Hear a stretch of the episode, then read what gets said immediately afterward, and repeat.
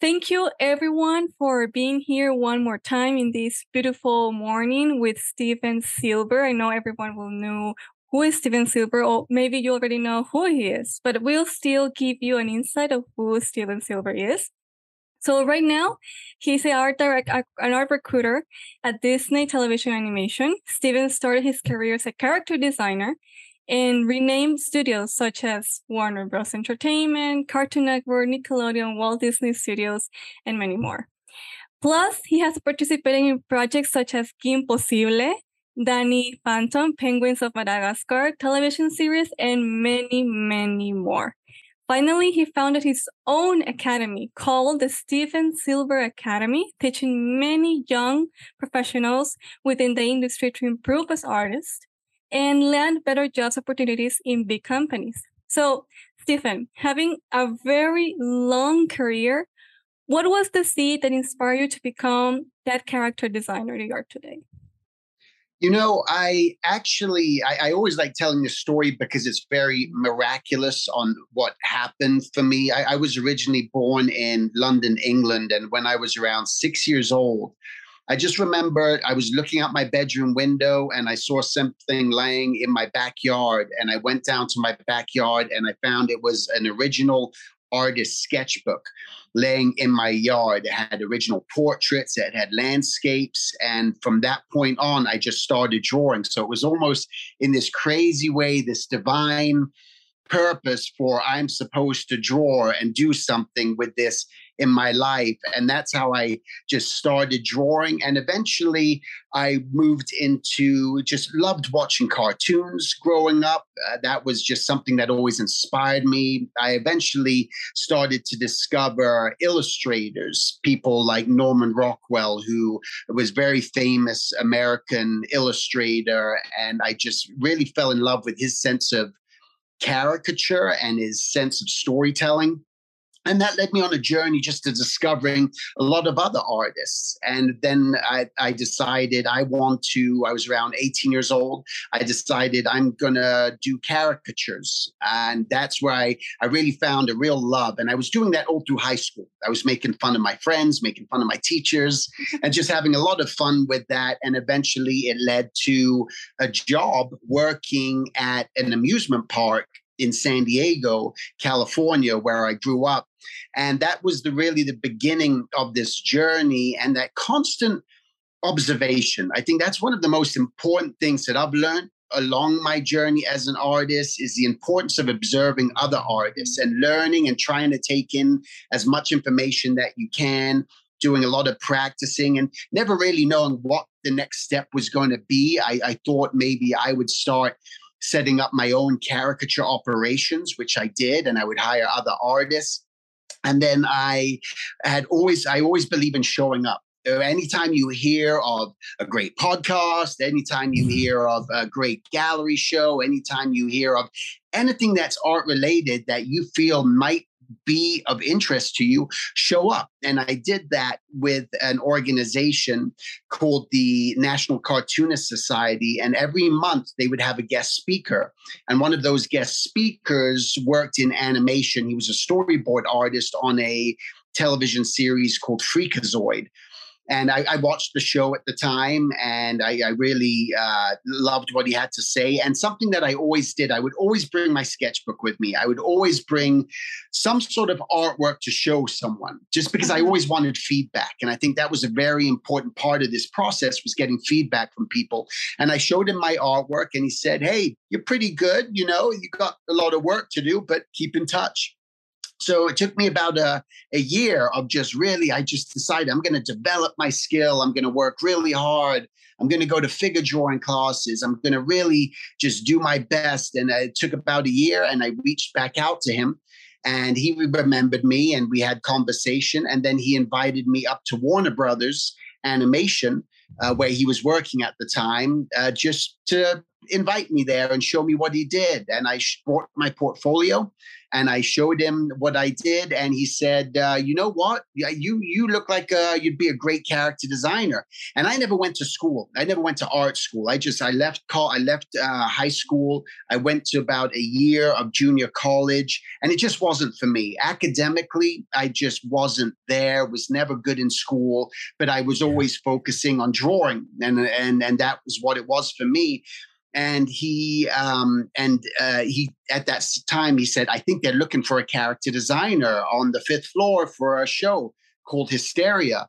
Let me take your portfolio up there." And he took my portfolio and he dropped it off with them and just introduced me to the producer that was up there. The di- hiring director wasn't there, and said, "Just uh, here's this young, you know, guy who's very talented. Here's his portfolio," and I just left it, dropped it off, and that was it. And then about um, a couple days later, I heard back from them saying the director would like to meet you. So that was something that was um, really great. And and so from that point, they they called me and said the director would like to meet you, and I came up to meet with them, and he gave me uh, a, a, test. They said we've got this show, we want to see what you can do, and a lot of the studios will give you a test. Some of them, some not. They they like to look at your portfolio, and they're going to make their judgment from there.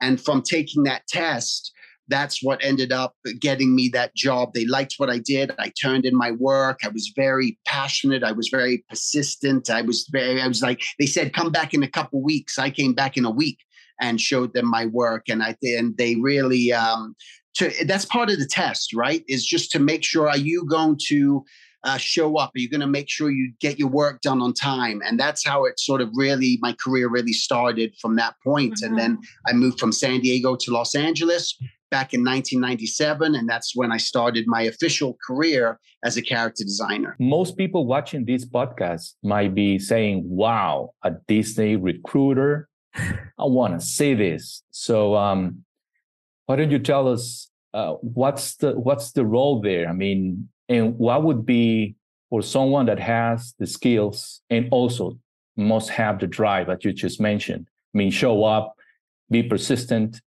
be consistent at the same time. Uh, what's the role and what does someone in Latin America with the skills and the drive need to do to reach you?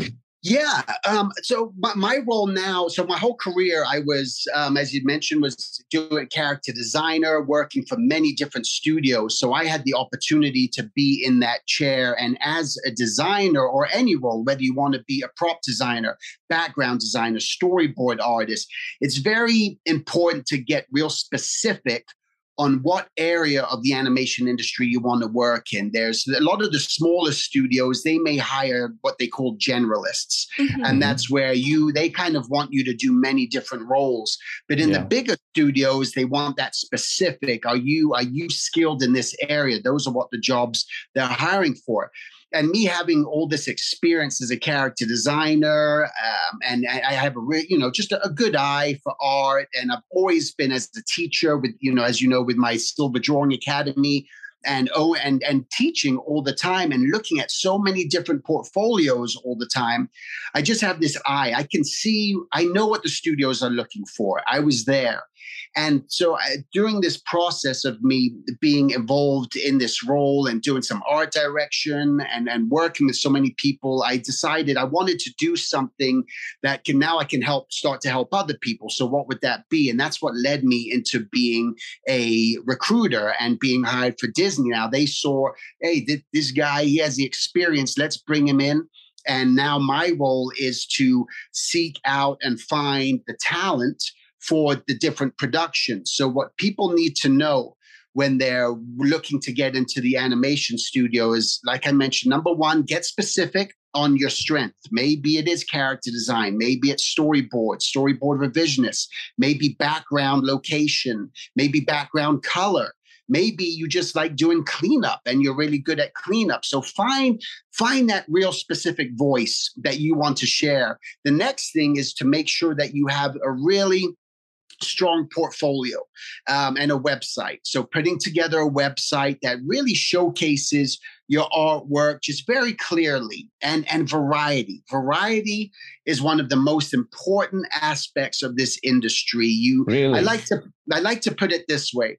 I like to kind of say, imagine if you had a portfolio and it just had apples and oranges and pears in it, they may look at your portfolio and say, that's really great, great apples, oranges, and pears, but we don't see any strawberries. And the show that we're oh. doing is full of strawberries. Therefore, I don't know if that person's going to be the right person for the job. So the more versatility you have, the more variety, and say it is just character design, but you're showing you can do preschool. You're showing that you can do prime time. You're showing you can do action adventure.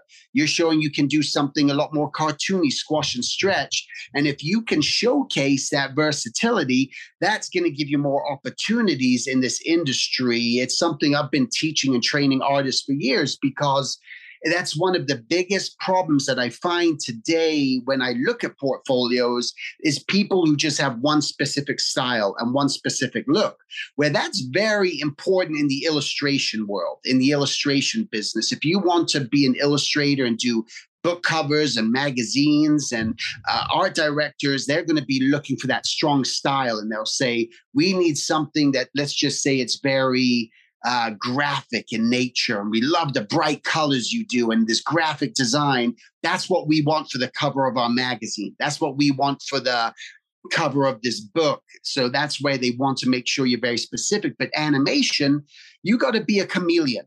And that's mm-hmm. where you're going to have a lot of opportunities by doing that. And then when you have that in your portfolio, the most important thing is just to have it really clear, almost have it like a, a, a, nice gallery format where you can scroll down and, and you can see the information, all your different designs, and see what is it you're doing. And that's the same with storyboards and backgrounds and any position. Yeah. Show that versatility because that's what's going to help you get noticed. Do you have any experience hiring people from Latin America? Does that come very often? Oh, absolutely. Yeah, it's something that uh, also just all, all, throughout my industry, I feel like we've all, we've been quite diverse and, and, versatile, just trying to bring in just different backgrounds, and even more so today. I think that's something that Disney really focuses on uh, with Latin America, and just try to just get bring in just different understanding from cultures because I feel it's so important. Every every um, every culture has something different to showcase, something different to say, uh, an experience that they can bring to the table. Where you may be doing a show that has something to do with may, maybe a, a Latin country that maybe people aren't familiar with, but maybe you're this Latin artist, and say you're doing backgrounds, and you go, "Gosh, where I lived." I can really you know, I, I, remember just seeing, you know, the streets and, and, and the way that the, you know, the shopping carts on the streets and the vendors. And there's there's a feeling, there's an experience that you can bring that experience into your artwork. And and really what it comes down to, which is the most important thing, is that skill set. You know, it, it, I like I look at portfolios really from all over the world, um, and people are being hired from all over the world, and it doesn't matter I, I never want people to feel like because I feel like sometimes it could be a crutch or an excuse. They're not going to hire me because I live in Latin America. They're not going to hire me because I live in Italy. They're not going to hire me because I'm here. And I just feel like don't have that mind don't have that mindset you know again if this is something you really want you can make it happen. And it's going to be your persistence and your drive and you putting that professional portfolio together and making sure that you you're getting advice and that you're asking people and talking to professionals and, and getting that real feedback.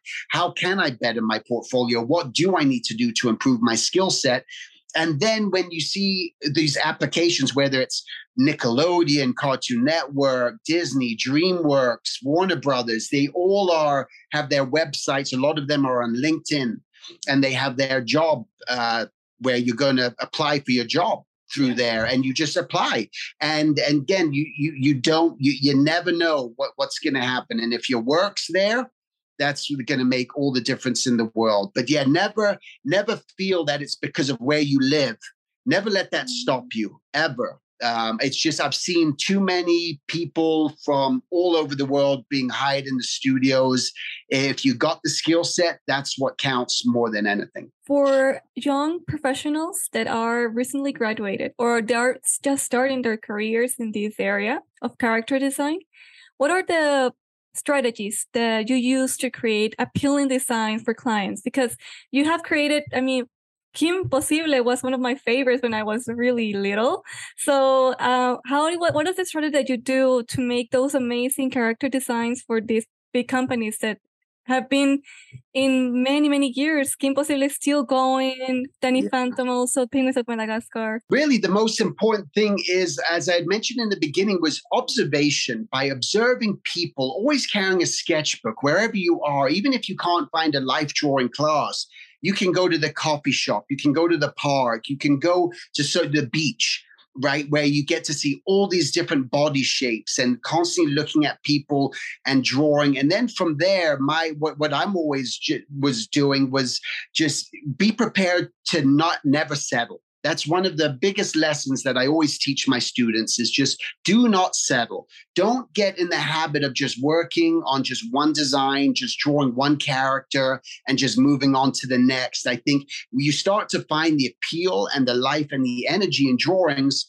when you're exploring that person and you start to find mm-hmm. different ideas of what that person can represent, I think it's very important to under, know the story. So, the things that I, I talk about and I teach are these major points of story first. So, understanding that story. When you understand the story, the next step is the gesture. So now we can move into the gesture of a character because now I know that the character is sitting on the bed and they're extremely tired. All right. So that's a story. So now mm-hmm. that's going to inform mm-hmm. my gesture. If I just tell you to draw someone sitting and that's it, well, are they sitting because they're tired? Are they sitting because they're nervous? Are they sitting because they're writing out a graphic novel? I mean, what, what, what are they doing while they're sitting?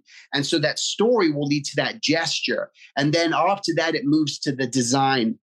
Uh, so I go for the story, the, the gesture, the gesture, then the design, where I start to think about what is the design of this character look like? What type of character is this person? Maybe what are they wearing?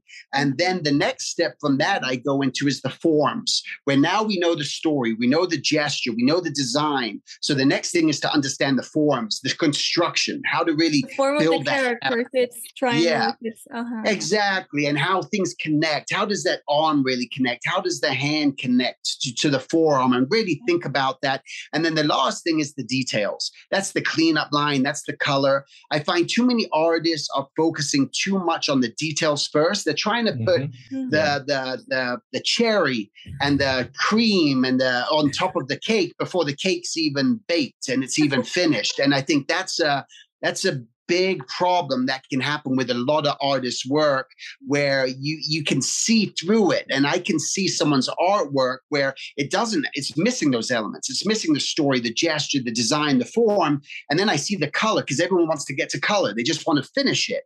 And then i can just see the drawing is missing. There's no heart there's no story there's no appeal. So why these steps are very important to go through this in order just to get to your final design through repetition and again doing many different designs. Sometimes when i'm designing character like even when designing uh, kim possible designing danny phantom hundreds of designs just uh, her hair long her hair short her you know her body shape different clothing styles different so many different elements. And and another major thing that you always have to be willing to do and open to do is it, it's a create it's a collaborative process. You're never doing this alone because and and I and I always just like to credit the people that I worked with, especially my directors, when working with them, because as I'm doing the drawings, I'm the hand, I'm moving my hand. But to go to them and show them and say, you know, maybe we should try thinking about this a little more. Maybe we should do that. So there's a great collaborative process that works. And then it has to go to the executives and they have to see things. Mm-hmm. Do they approve?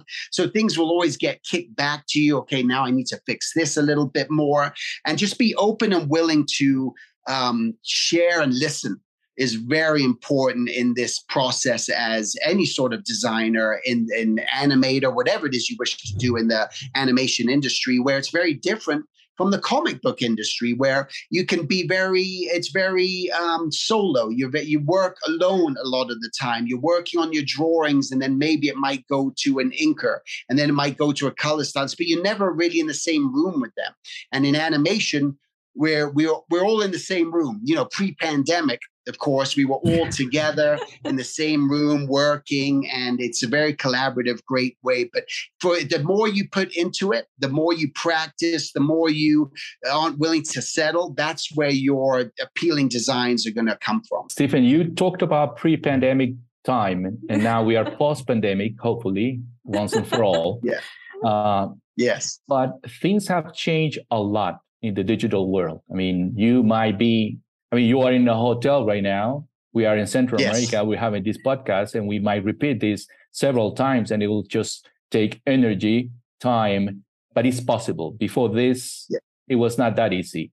Now, people, Stephen has the Stephen Silver Academy. And I want to ask you, Stephen, what would be the difference between this academy which looks amazing i mean we went through the website and it's um, just amazing why people would choose Thank your you. your your site your opportunity that opportunity instead of something else which which are different options in the internet cheaper more expensive different why choose the Stephen Silver Academy? Yeah, um, and I just uh, mentioned that the name of the academy is the Silver Drawing Academy. Just if anyone's uh, looking at it, and what what I I like to think about it almost like the the College for Character Design which is different. It's and it's really and I'm the only person on it. It's a it's a school. So I have such a passion for teaching. I used to have a live physical school, and the pandemic happened, and then I, I was always holding back on trying doing something online having my own school and this eh, the, the, silver lining in that was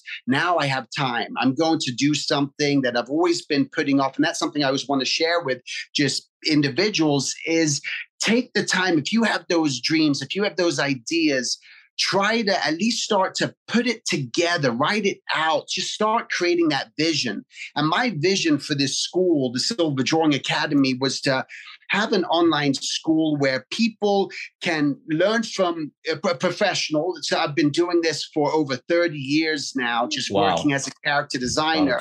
And just to really hone it into a specific craft. So it wasn't necessarily a school that was teaching all these other different disciplines, but just me where I could share my experience. And I because and I and, and I've worked in so many areas on, on the business side and the publishing side.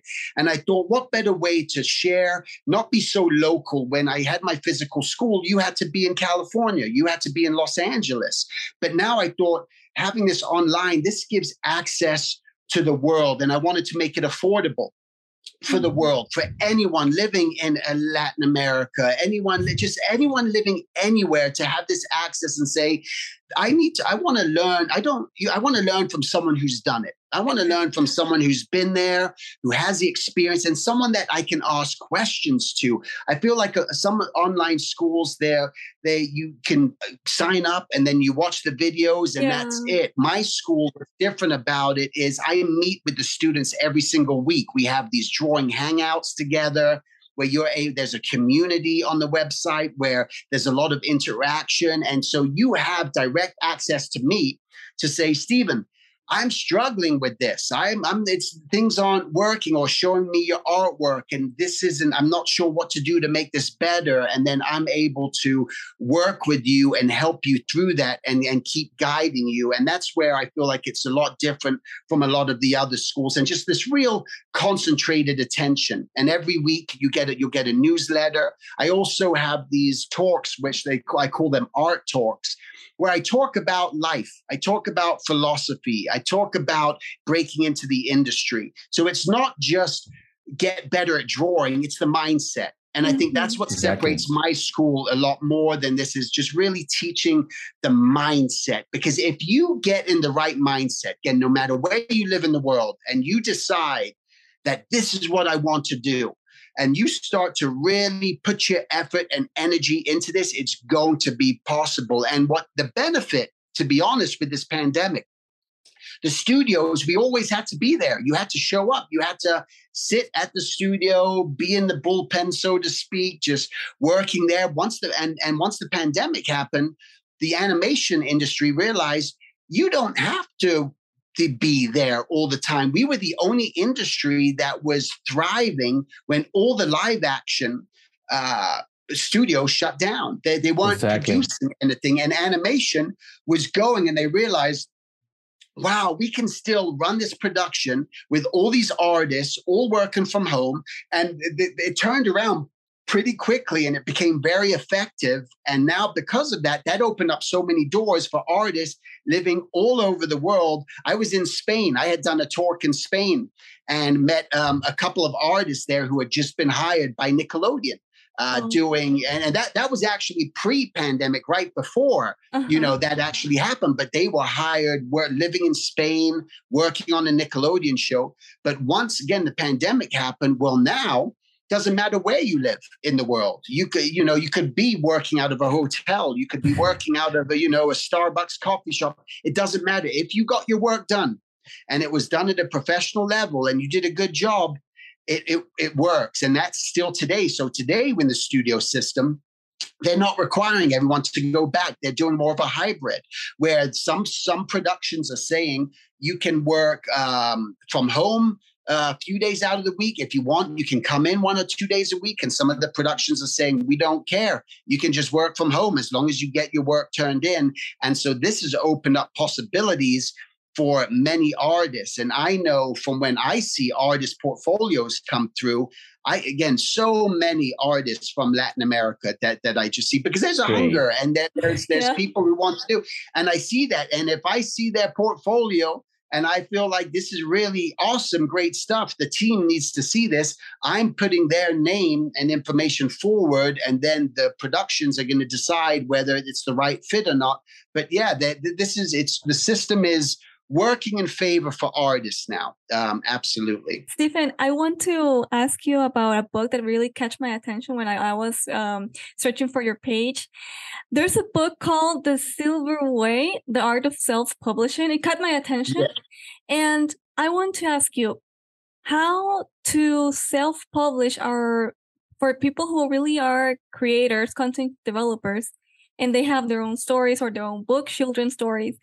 Um, what advice would you give to where to start publishing, like self publishing? What advice would you give to that? Yeah, well, the first thing is just to start, right? I, I feel like there's that saying, it came from a movie that I build it and they will come. So, uh, and, and that's what it is. And that's what I think we all need to do is first just build it, start, get that idea. What, what is that graphic novel going to be? What is that children's going to be? And then from there, once you create it and you start to understand that, now it's up to you whether you want to self publish. So, my whole life, um, for the most part, I was self publishing my own books. I, I created my own books the way that I wanted to do it. And then there's a lot of publishing, uh, well, printing companies. So publishing and printing are two different things. There's the printing companies, which are going to be the ones where, and there's actually quite a few in Latin America, um, where you could get them print, get your books printed, right? So that you're going to pay them, they're going to send you all the books, and now it's up to you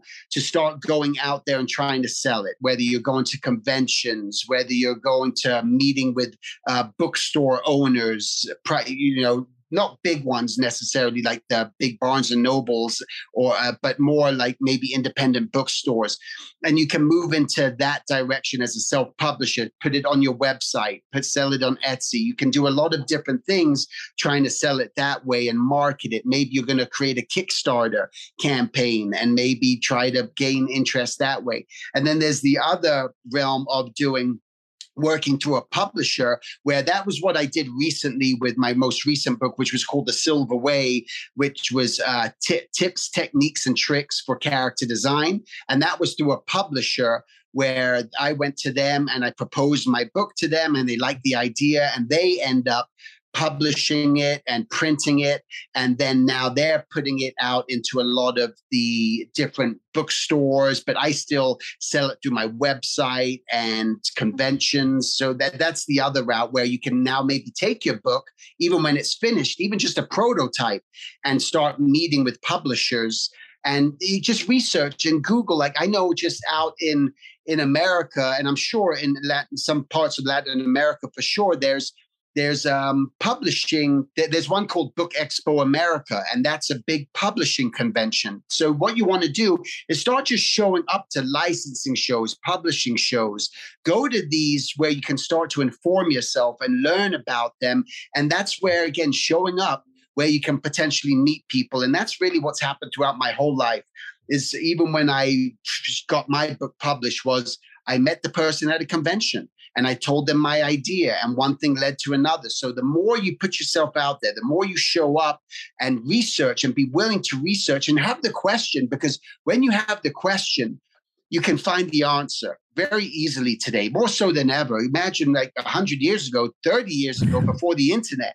It was impossible, you know, it's so hard. You had to go to the library, go to the bookstore. Now, you want to find out anything, you just Google search it or whatever you know you use and you can find the answer. And it's always just building upon these different pieces and eventually you'll start to discover the, the best way to to do what it is that you want to do. It's just a matter to show up yeah. as you mentioned stephen so what's in yes, the future that's for. Stephen Silver? What about the next five years, 10 years? What are you looking for, Stephen? For me, you know, I, I feel like my whole my, my purpose in life is to teach. My purpose in life is to help make an impact and share knowledge with other people. And I really, I, I try, I don't think so much far ahead as what that next step's going to be, as much as am I doing what I'm intending to do just right now? Am I enjoying what I'm doing right now? And I always feel like having that attitude it always just leads to something else. I, I, I, I like I have this saying, and I say, piece by piece, will bring you peace. And I feel that's what it is. I'm not looking for this long road or what that main thing way out there is and just trying to take it all in. I feel that if I just do one thing at a time and take those little bites and enjoy what it is that I'm tasting and in doing, it'll lead, not only give me the peace that I seek, that I desire in this life, but it'll also just lead to that next thing, which is a mystery, which is uncertain. And I love that. I love spontaneity. I love the idea that anything can happen at any time for you as long as you again once again the mindset if you have that right mindset and say i'm i'm going to try this and i'm going to do this so for me uh, my real focus right now is the silver drawing academy um, and I'm working on that. I, I, I, did my book, The Silver Way, which actually was just recently published in Spanish.